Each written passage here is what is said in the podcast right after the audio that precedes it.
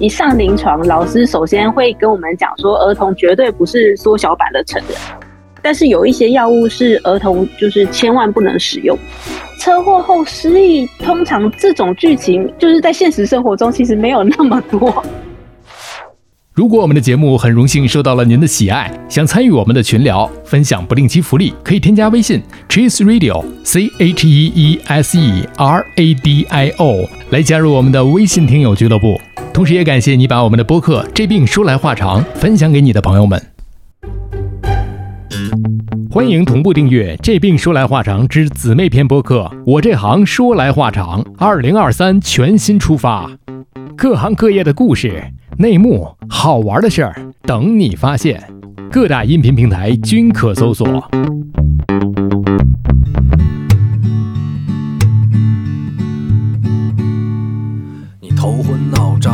灵光，走路也有点踉踉跄跄。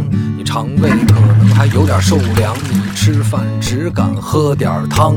你鼻腔不通，喉咙发痒，这是感冒还是阳了个阳？你自测结果是一道杠，但是总觉得自己不健康。你量血压，你测血糖，你上网查，你想硬扛。家族群里各种推文，感觉你不剩多少时光。哪儿不舒服别慌张，毕竟人吃五谷杂粮。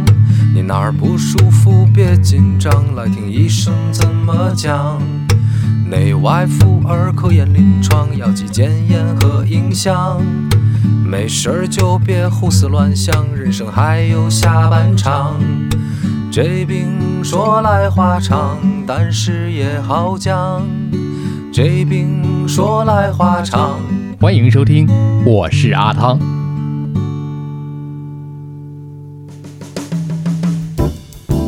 我这行说来话长，治这病说来话长。今天我们有请到的是上海核心医院的儿科医生林家军医生。林医生你好，嗯、你好，你好。听口音可以听得出来啊，Nora 是台湾同胞，现在就职的医院是在上海地区，是核心医院。简单介绍一下，我的那个研究生专业是消化营养的，所以跟那个胃肠道比较有关系。嗯。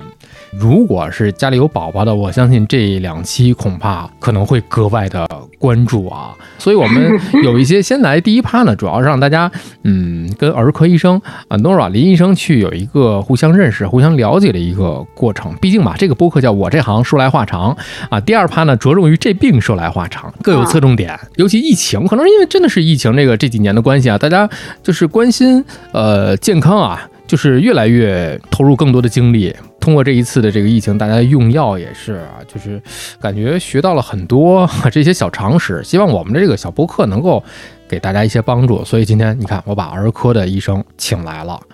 医生，您在儿科工作得有多少年了？呃，儿科的话，因为我们那个研究生的时候，其实也有下临床，所以加起来也快十年。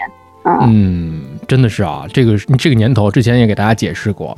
哎呦，真医学生是不容易的，医学生，嗯，从上学的时候就开始啊，这一路走过来，好久好久啊。有的人说我刚毕业两年，其实这人已经在临床工作八年了，因为有好多的这个医学生，呃，不见得能够在毕业之后选择儿科。我们大体上了解儿科跟其他的这个成人科室确实是不一样，所以我想知道林医生，当时你为什么选择了儿科呢？诶，就是我们大五的时候是会去呃各个医院实习，然后每一科都要轮大概一两个月。然后我第一个实习的科室是儿科，然后那当时有个李海浪主任，他是那个江苏省很有名的儿科主任，他在那个科室就是氛围很好啊，然后带教的态度啊，然后还有讲解都非常的。就是让人非常的崇拜，我就想说，哇，儿科真的是太好了，嗯，充满了欢乐的氛围。对，而且李海浪主任对小朋友就很有耐心，你就会觉得当个儿科医生就是像他这样子真的很好。所以我看到您之前咱们在沟通提纲的时候，我看见您的这个预设的这个内容里面有一个词，我觉得就是应该打上双引号就更准确了，导致人一时糊涂。嗯，对，应该打上就是被儿科的氛围冲昏了头脑。就这种氛围，你在其他的这个地方，别说科室了，你在其他地方是找不到的。但是就是去其他科室，像之前的那个儿童医院，那个氛围好像就没那么欢乐，所以我也不知道他 到底是怎么。第一印象真的是很重要。哎，包括您刚才提到的这个 江苏省非常有名的李海浪主任，我相信在听播客的可能家在江苏地区，如果这个年纪，我不知道什么年年纪能接触到，有可能是两代人都会接触到的一个呃医生。我那时候实习的时候，他好像已经五六十岁了，所以现在应该退休返聘，或是已经在家，我不太确定。嗯，本身确实是说的实际一点，就是全国来讲，现在这个儿科临床的医生确实是少。对，因为像上海比较叫得出名字的儿童医院就是四家，对，这是上海地区。其实还有一些个，就像您所在的这个是，哎，私立的台资，台资。嗯，当然，在北京我也看到很多市场上的一些个儿童的诊所、儿童的医院，甚至是专门做儿童的牙科的。儿科这个领域本身，嗯，就非常垂直。就一个孩子看病，除了宝宝，还会有全家人，对吧？对，大家都。很担心宝宝，对，一个宝宝有可能会来六个人，对，六个人举家一起来，所以在这里面我们先搞清一个概念，因为这个概念我自己早就忘了吧，自己看儿科的年纪，就现在的这个呃儿科的这个病患的年龄界限一般是几岁呢？就是从新生儿一开始就开始算吗？哎，对，就从宝宝一出生开始就可以看儿科，然后看的话，主要是看各个医院，有一些说十八岁以上，反正就是成年之前都可以看。那有一些像之前待的儿童医院是说十四岁。那有一些看到十六岁，所以要看每个医院，就是想看到几岁。对啊，那您所在的这个核心医院，它是怎么来分？嗯，呃，我们就是十八岁以下都可以算儿科。哎哎，那还是很宽泛的。对啊，有有没有考虑到这个儿童的感受？我已经十七八岁了，可能现在的孩子发育又比较好，哎，身高还挺高的。所以我之前一进来 十四岁，结果一百八，哇！我就想说这个宝宝都比我大，然后。我还跟他讲说哦，那宝宝，我们最近有什么不舒服？感觉有一点违和感，就是谁还不是个宝宝？对，可能他自己也是，自己也觉得我我有点鹤立鸡群了。其他的小朋友还都在抱着，小朋友可能 还推着小婴儿车，我已经是自己迈着矫健的步伐，轻盈的跳跃进了儿童医院。确实有一点比较大的小朋友，就是跟医生的沟通会比较好，然后有一些会像朋友一样这样聊天，就比较不会怕看医生吗？对，心智更加成熟一点了。嗯，那儿科有没有就是一些特殊的专科，就没有对应的咱们成人的这些科室？就比方说像儿保科呀之类的，成人没有，只有儿科才有。对，科室。对，然后新生儿科。嗯，然后其他科室成人是都有，但是那个常见病不太一样。如果像呼吸道的话，小朋友就会有一些那种鼻窦炎啊，或是扁桃体发炎。那成人的话，通常这种类型的疾病就会相对会少一点。嗯，那然后像那个呃心脏科的话，小朋友主要可能是先心病啊，或是像川崎病。那成人的话，这一类型也可能比较没有。成人主要就是高血压嘛。嗯，对，会去看心脏科的话，哎，那么这个问题就来了啊！我把这个问题反转一下。据我所了解，您在这个疫情期间也是支援到了成人的一些个科室里面去工作。那我们当儿科的医生去面对成人的一些个这个病症的时候，是不是我们自身也会面临的一个挑战？对，因为其实就是小朋友的那个胸壁会比较薄。听诊的时候，那个呼吸音会比较明显。然后成人胸壁比较厚的话，儿科医生可能都还要适应一下那个 厚度啊，那个听诊的声音什么的。对，所以不光是小朋友的这个科室的病症的表现跟我们成人不太一样，那医生也是不太听惯了这种儿童的这个心肺的声音，然后再去听成人跨行，就是隔科室就也跟如隔山一样。因为疫情，大家也都上几期播客也都讲到了。也都没有避讳，对，就是你会怕诊断错误嘛？有一些如果没有听清楚，然后或是，可通常因为大人比较会描述他的症状，嗯，所以相对会好一点。不光是我们刚才说的这个，从解剖学上来讲的这些个差别，我们还有在用药上的，包括剂量上的。我不知道是不是一个错误的一个认知，就是儿童版。就是缩小版的一个成人，这个角度是不是片面了？它不仅仅是缩小版的一个成人的这个量吧？嗯，对我们一上临床，老师首先会跟我们讲说，儿童绝对不是缩小版的成人。嗯，因为很多就是大部分的药物是按照体重去算的，但是有一些药物是儿童就是千万不能使用的，比方说？像沙星类啊，嗯。呃，就是会影响小朋友的软骨发育嘛，影响身高。嗯。那四环素类有可能会影响就是小朋友牙齿的发育，还有像氢钠霉素，就是说会有肾功能损害，所以小朋友的那些用药还是不太一样。我哎，忽然间想到了我的小时候啊，就是，嗯、在这个家里面，就是夏天就有长了痱子之后，我记得是不是家长就用庆大霉素倒在这个澡盆里，然后泡澡，好像有这么一个外用的一个功能。氢钠霉素是可以外敷，但是主要是呃，就是要看你有没有感染。那如果是痱子的话，通常就是散热为主。啊，是因为小的时候，当时也没有这么好的这个医疗科普的那些内容哈，现在这么这么努力去做。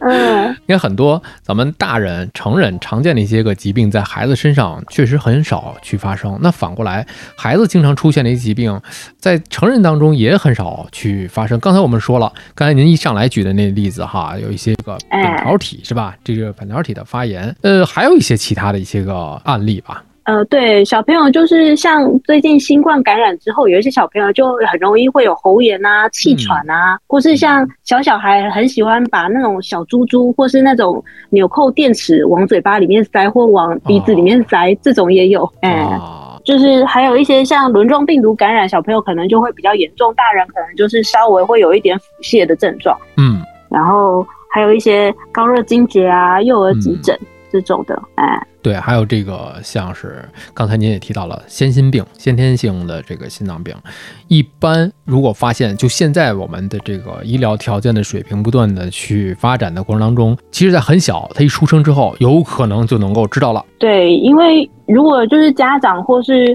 产检的时候就发现不正常的话，通常医生就会跟你讲说，那你身后就要去随访。是，还有一种就是 B 族链球菌，哎，B 族链球菌是像肺炎吧？肺炎就是每个年龄段的那个感染的病菌会不太一样。这都不一样。然后对比较常见的就是他们有统计出来的，有嗯科普的那，哎、不是科普，就是文献，嗯，哎、文献就会有讲，就是像新生儿期的，就是可能妈妈感染之后的那个 B 族链球菌，那可能新生儿有可能会发生。然后学龄前的话，可能是肺炎链球菌啊，或是核包病学龄期可能就是流感或是支原体。成人的话，可能就是呃肺炎链球菌，对，就是不太一样。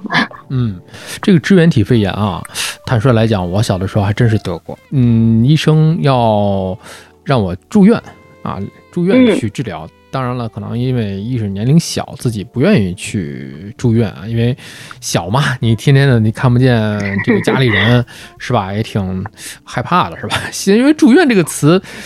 对于小朋友来讲，好像我不知道现在的小朋友啊，就是以前对于我来讲，是一个挺恐怖的一件事儿。嗯，呃，后来嗯就每一天要去医院打个针，好像天哪、对小的时候就是呃呼吸道不是特别的好，呃，支原体呢，就是肺炎有很多种呃嗯细菌啊、病毒啊，支原体、衣原体、支原体、衣原体其实都不划在细菌跟病毒的那个范围内，哦是另外一种的感染。哇，真的是走在了这个时尚的前沿。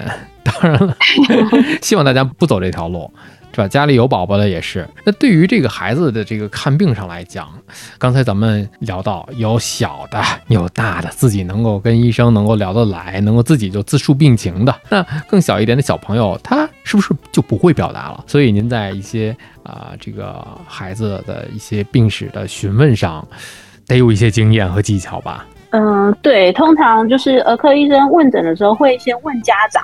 嗯，就是家长主要会讲一个呃，宝宝最近可能呃在咳嗽啊，或是宝宝拉肚子啊这种主要的症状。那他讲完这种主要症状之后，我们就会根据这个主要症状再去询问说，哦，那咳多久啦？都是怎么咳的、啊？什么时候咳的、啊？这种有没有痰啊？这种的会再进行就是进一步的询问这样子。嗯，看看究竟是什么造成的，是不是也有可能就是问着问着发现另外的一些问题了？对，有的时候可能会发现好可能是其他原因造成的，像轮状病毒感染。轮状病毒感染其实一刚开始出现那个症状，很有可能都是呼吸道来的。哦，它也有一些上呼吸道感染的症状，那可能最后查出来是轮状病毒感染。哦，就 那就是真的是在循证的过程当中去发现了一个真正的一个问题。儿科最头疼的问题是问诊吗？呃，就是宝宝都只会哭嘛，那带来的如果是不是主要的照顾者的话，我们嗯可能就是询问方面，就是问诊方面可能会有一些困难。那所以我们可能就是还要进行进一步的查体。查体，对，查体就是先听听心肺嘛，听完心肺之后摸摸肚子啊，听听肠鸣音啊，然后检查一下就是喉咙啊，看一下有没有什么就是红肿嘛。对所以查体是从头查到脚。对。孩子也说不明白，这家长就跟诊来的这个家长或者是保姆啊，也说不明白。对，而且新冠之前小朋友都很不喜欢让儿科医生看喉咙，哦。每次一看喉咙就会一直哭，就在那里大喊不要我不要看喉咙，他们就会很害怕我们把那个压舌板伸到那个喉咙里，就觉得会哦。戳到喉咙还是什么，会反胃不舒服。哦，哎，有有有，这个有这个体会是有的。压舌板这个也是噩梦啊。对啊，但是新冠之后，因为大家都会去做那个核酸，核酸现在小朋友很配合，不用跟他讲说来啊，他就自己先张嘴巴。林林医生这么一说的话，小时候的这个种种噩梦被逐一提及啊，真的是 这个压舌板每次都是有干呕的感觉，压得很深，哎，有木头要板的看一下。对，还有不锈钢板的，各种材质的全都有。现在压舌板用的是什么材质的？哎，木头的木头的，木头居多，啊，就是一次性这样子。一次性的。对，由此有一个衍生的一个，比方说我们吃雪糕或者冰棍儿，它那中间那颗棍儿如果特别大的话、宽的话，我们就有一种噩梦被提及的这种这种心理阴影，就是心压舌板。是有，真的是会有这个。刚才讲了，有的小朋友不会说，家里跟着来的这个、跟诊的家长可能也不会叙述。那有另外一种情况，就是也说到了，小朋友来的时候呢，周围跟着一个团队，哎，跟着一个团队，爷爷奶奶、姥姥姥爷啊，父母就不用说了，甚至还有保姆，甚至有司机，这是家庭条件比较好的这种啊，可能在哎你的这对这所医院里会常见啊。当然了，公立医院三甲也未尝不可见到。为什么呢？你看，有的这个门口医院门口停车难是一个普遍的现象，有可能人家家里来了四五个家长，其中有一个就是在外面去等着去停车，其他家长先抱着孩子先上去，这个都是有可能的。对我这边比较常见的就是很多家长来，然后会吵架的，因为有一个是主要照顾者，然后另外一个就觉得哦，我应该要那样做。那再一个就是有可能会就说哦，你都不懂，听我的或什么的，啊，这个家属之间大家意见会比较多。团队内部的矛盾嗯是。那您在这个公立医院的儿童医院也看诊过嗯，公立医院就是有的时候叫号还没叫到他，他就冲进来了，就说医生可以先帮我先看一下嘛。啊？着急着急对，或是去做完检查回来之后，然后就说哦，先帮我读一下报告。啊！是这种情况，其实不仅在儿科了，在所有的医院可能都会有这共性的地方。哎，对啊，现在我看在很多的医院的这个诊室外面贴着这个叫什么？呃，一诊室一医生一患者。对，但是通常没有什么用，因为患者实在是太多了。对对，哎哎，确实是，现在医疗资源也比较紧张嘛，啊，大家现在需求也比较大，尤其像冬天这种啊，这个流感季节，所以作为儿科医生来讲，又得看着小朋友，不会描述，哎呦，这得有多大的一个耐心呐、耐心，刚开始看诊的时候都挺有耐心的，嗯，但是就是一天要看一百多个病人的时候，就是耐心可能不太够用。不够用了。我说是不是看儿科得早点去？对，看儿科要早点去，因为一刚开始医生可能啊看少一点的时候心情比较好，啊，而且有对啊，有一些，要不然就是像私立医院的话，你如果早点到的话，那时候人比较不多。那有的时候大家可能都睡睡晚嘛，可能十九点多十点才到，那那时候就是可能大家都挤在一起。那个是个高峰的一个点位。对，所以，呃，那要是看到后面之后，比方说下午了，临下班之前再看诊的时候，就会，嗯，你刚才讲的，嗯，我的耐心不够用了，这一天已经超额了，已经支出了，那再看的话就没有耐心了，可能态度上就会有一些个情绪的变化了。那这时候会不会遇到一些病患家属啊？你这个医生怎么这样呢？你这个态度怎么这么那个什么呢？你不没有耐心啊？会接到一些投诉吧？会啊，就是会说什么什么态度不好啊？你是不是要赶着下班啦？然后看那么快什么的，就是觉得你好像是很敷衍。对啊，就觉得你要下班，然后就讲两三句就没了。啊，应该再多一点一点啊，多讲一点，可以多听一听我们的这个播客啊，这个播客我们有的是时间，可以给大家普及。当然，人家看病是个性问题，自己的这个个体的这个临床问题，确实，咱们其实不是光说这个医生这一行了，就所有你跟人打交道的，这一天下来，人终究是人呢，他不是 AI 啊，他是有疲劳期的呀，他也会累呀。医生也是人，医生也会累的。看一天下来之后，啊，哎呦，就是不想说话了。你想我们在电台做节目的时候，如果是三个小时的大直播的话，你到最后一个小时，说实话啊，就是能能多放一首歌，就多放一首歌会比较好一点，休息一下。对对对对对。从您的个人，就是您作为一名儿科医生的这个视角来看啊，嗯，呃，在您接诊过的这些孩子，现在的孩子存在的最大的问题，您觉得是什么？或者说，家长他在平时生活当中的一些带养方式上最大的问题是什么？呃，就是我要讲个故事，是之前看诊的时候遇到的一个五六岁的小朋友，嗯，呃，他照理说应该就是可以沟通啊，应该懂事的年纪。对，那我们现在在私立医院，可能看诊结束之后，就会问小朋友说：“哎，宝宝，你要不要贴纸？阿姨给你拿个贴纸，好不好？”对，通常我们都会问一下，但是这个小朋友呢，他就是不用等我们问，他就会自己问说：“哎，那个阿姨，我我有贴纸吗？我有糖果吗？”正常小朋友应该都会说谢谢阿姨吧？哎，对，这但这个小朋友就没有，他就觉得这是他应得。这套餐里面的，他就觉得他每次买就都有，那我对我这次就应该拿着，就会觉得理所当然啊，或是就是家里都是围绕这个小朋友，都是以小朋友为主，这种问题可能就会比较严重一点。那这种现象多吗？诶，可能多少都有，但是这个小朋友实在是让我太印象深刻了，我那天还很生气，还想要发个朋友圈。嗯，呃，林医生这么一说的话，我就觉得哈，现在。呃，怎么说呢？因为我之前录的另外一个就是主题里面是这个言语治疗师，言语治疗师他也在讲，因为他面对的主要也是以小朋友孩子的这种，呃，这个语言障碍啊、沟音障碍啊，他跟孩子们去交流，有很多就是在孩子自身的沟通方面，也是受到了这个家长在生活当中的一些个带养的一些影响。哎，对啊，小朋友就都看大人学的。嗯。民营医院和公立医院之间家长的差别，您觉得大吗？差别在哪？就是公立医院家长可能会比较嗯急，然后但是他医生只要肯跟你讲的话，他其实大部分都是会听的。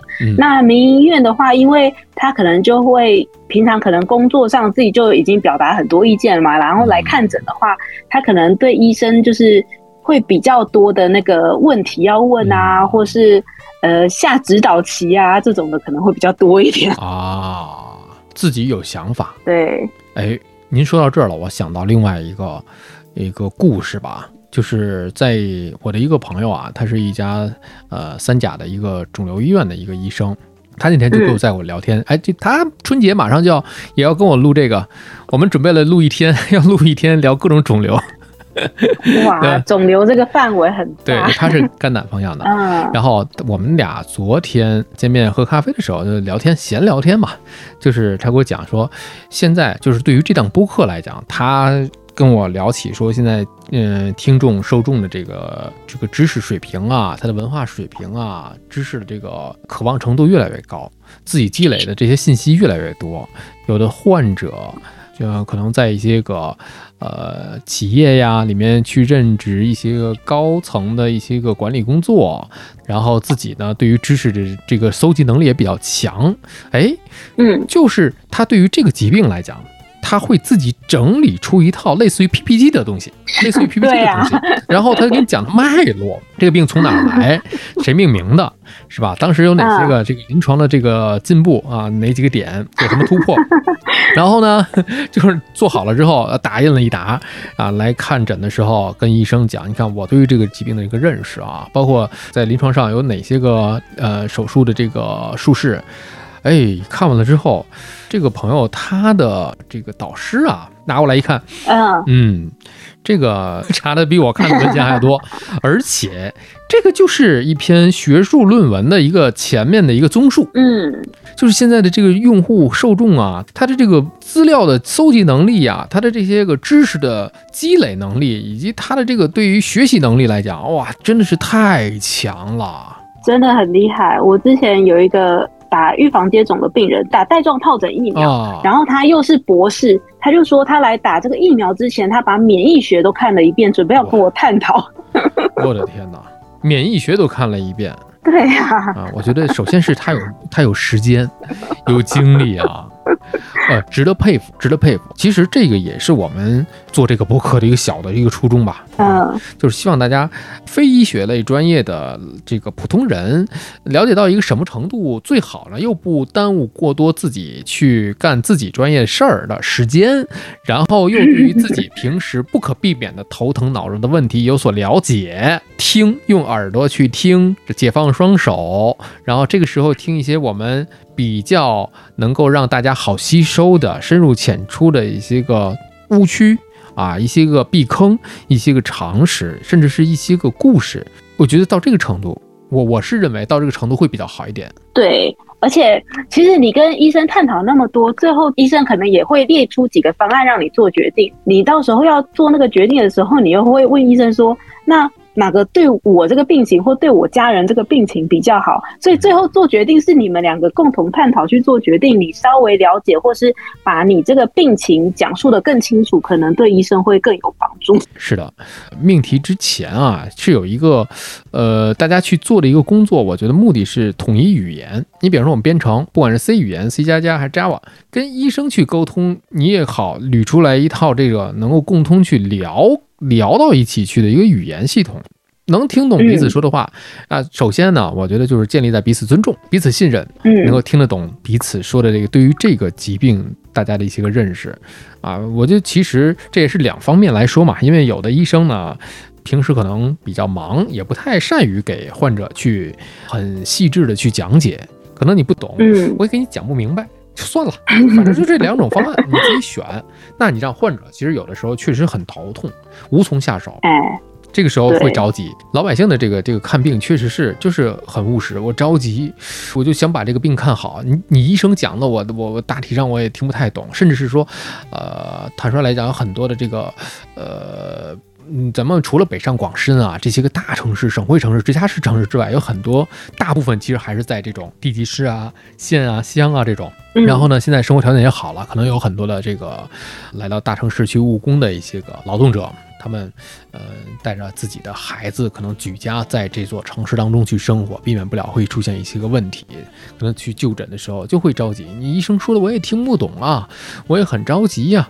就这个时候怎么办呢？也希望真的是，就是医生像林医生这样的，给多给一点耐心，我们去把这个问题讲详细了，讲的让大家能听得明白。我觉得这个其实是够了。嗯，而且在第一趴的最后，给大家再说一下林医生的这个呃社交媒体的这个账号是，呃，诺拉在看儿科诊，诺拉在看儿科诊，啊，里面有很多的这个有意思的小科普。啊，每一段时间都不长，我觉得做的特别好，而且呢，我是从什么地方开始吸引到我的那个关注到了这个内容呢？是因为看到了这部日剧《First Love》，初恋，对，说到了这个呃女主后来因为一场车祸又失忆的这个 这个桥段，就林医生有自己的一个一个理解和解读，还可以简单说一下在这儿。呃，就讲那个失忆吗？对对对对对。就是车祸后失忆，通常这种剧情就是在现实生活中其实没有那么多。对对对，所以就是女主那时候得的应该是逆行性的失忆，就是。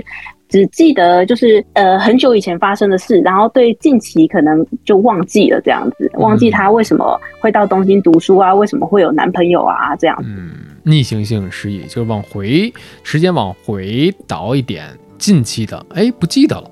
嗯，确实有这个临床的这个症状出现吧，就是是会有这种症状的，但是不常见。哎，不常见。林医生找的这个点特别好，就一直在看电视。这个剧我是当时被种草了很久，基本上分了两。你觉得好看吗？我我觉得 主题曲不错，因为主题曲确实是我这个年代的八零后的一代人没有那么多的经验吧，但是我觉得也还好，比较没有失望吧。就是你想，就是比较轰轰烈烈。对，因为它的剧情就有点男女男女主角。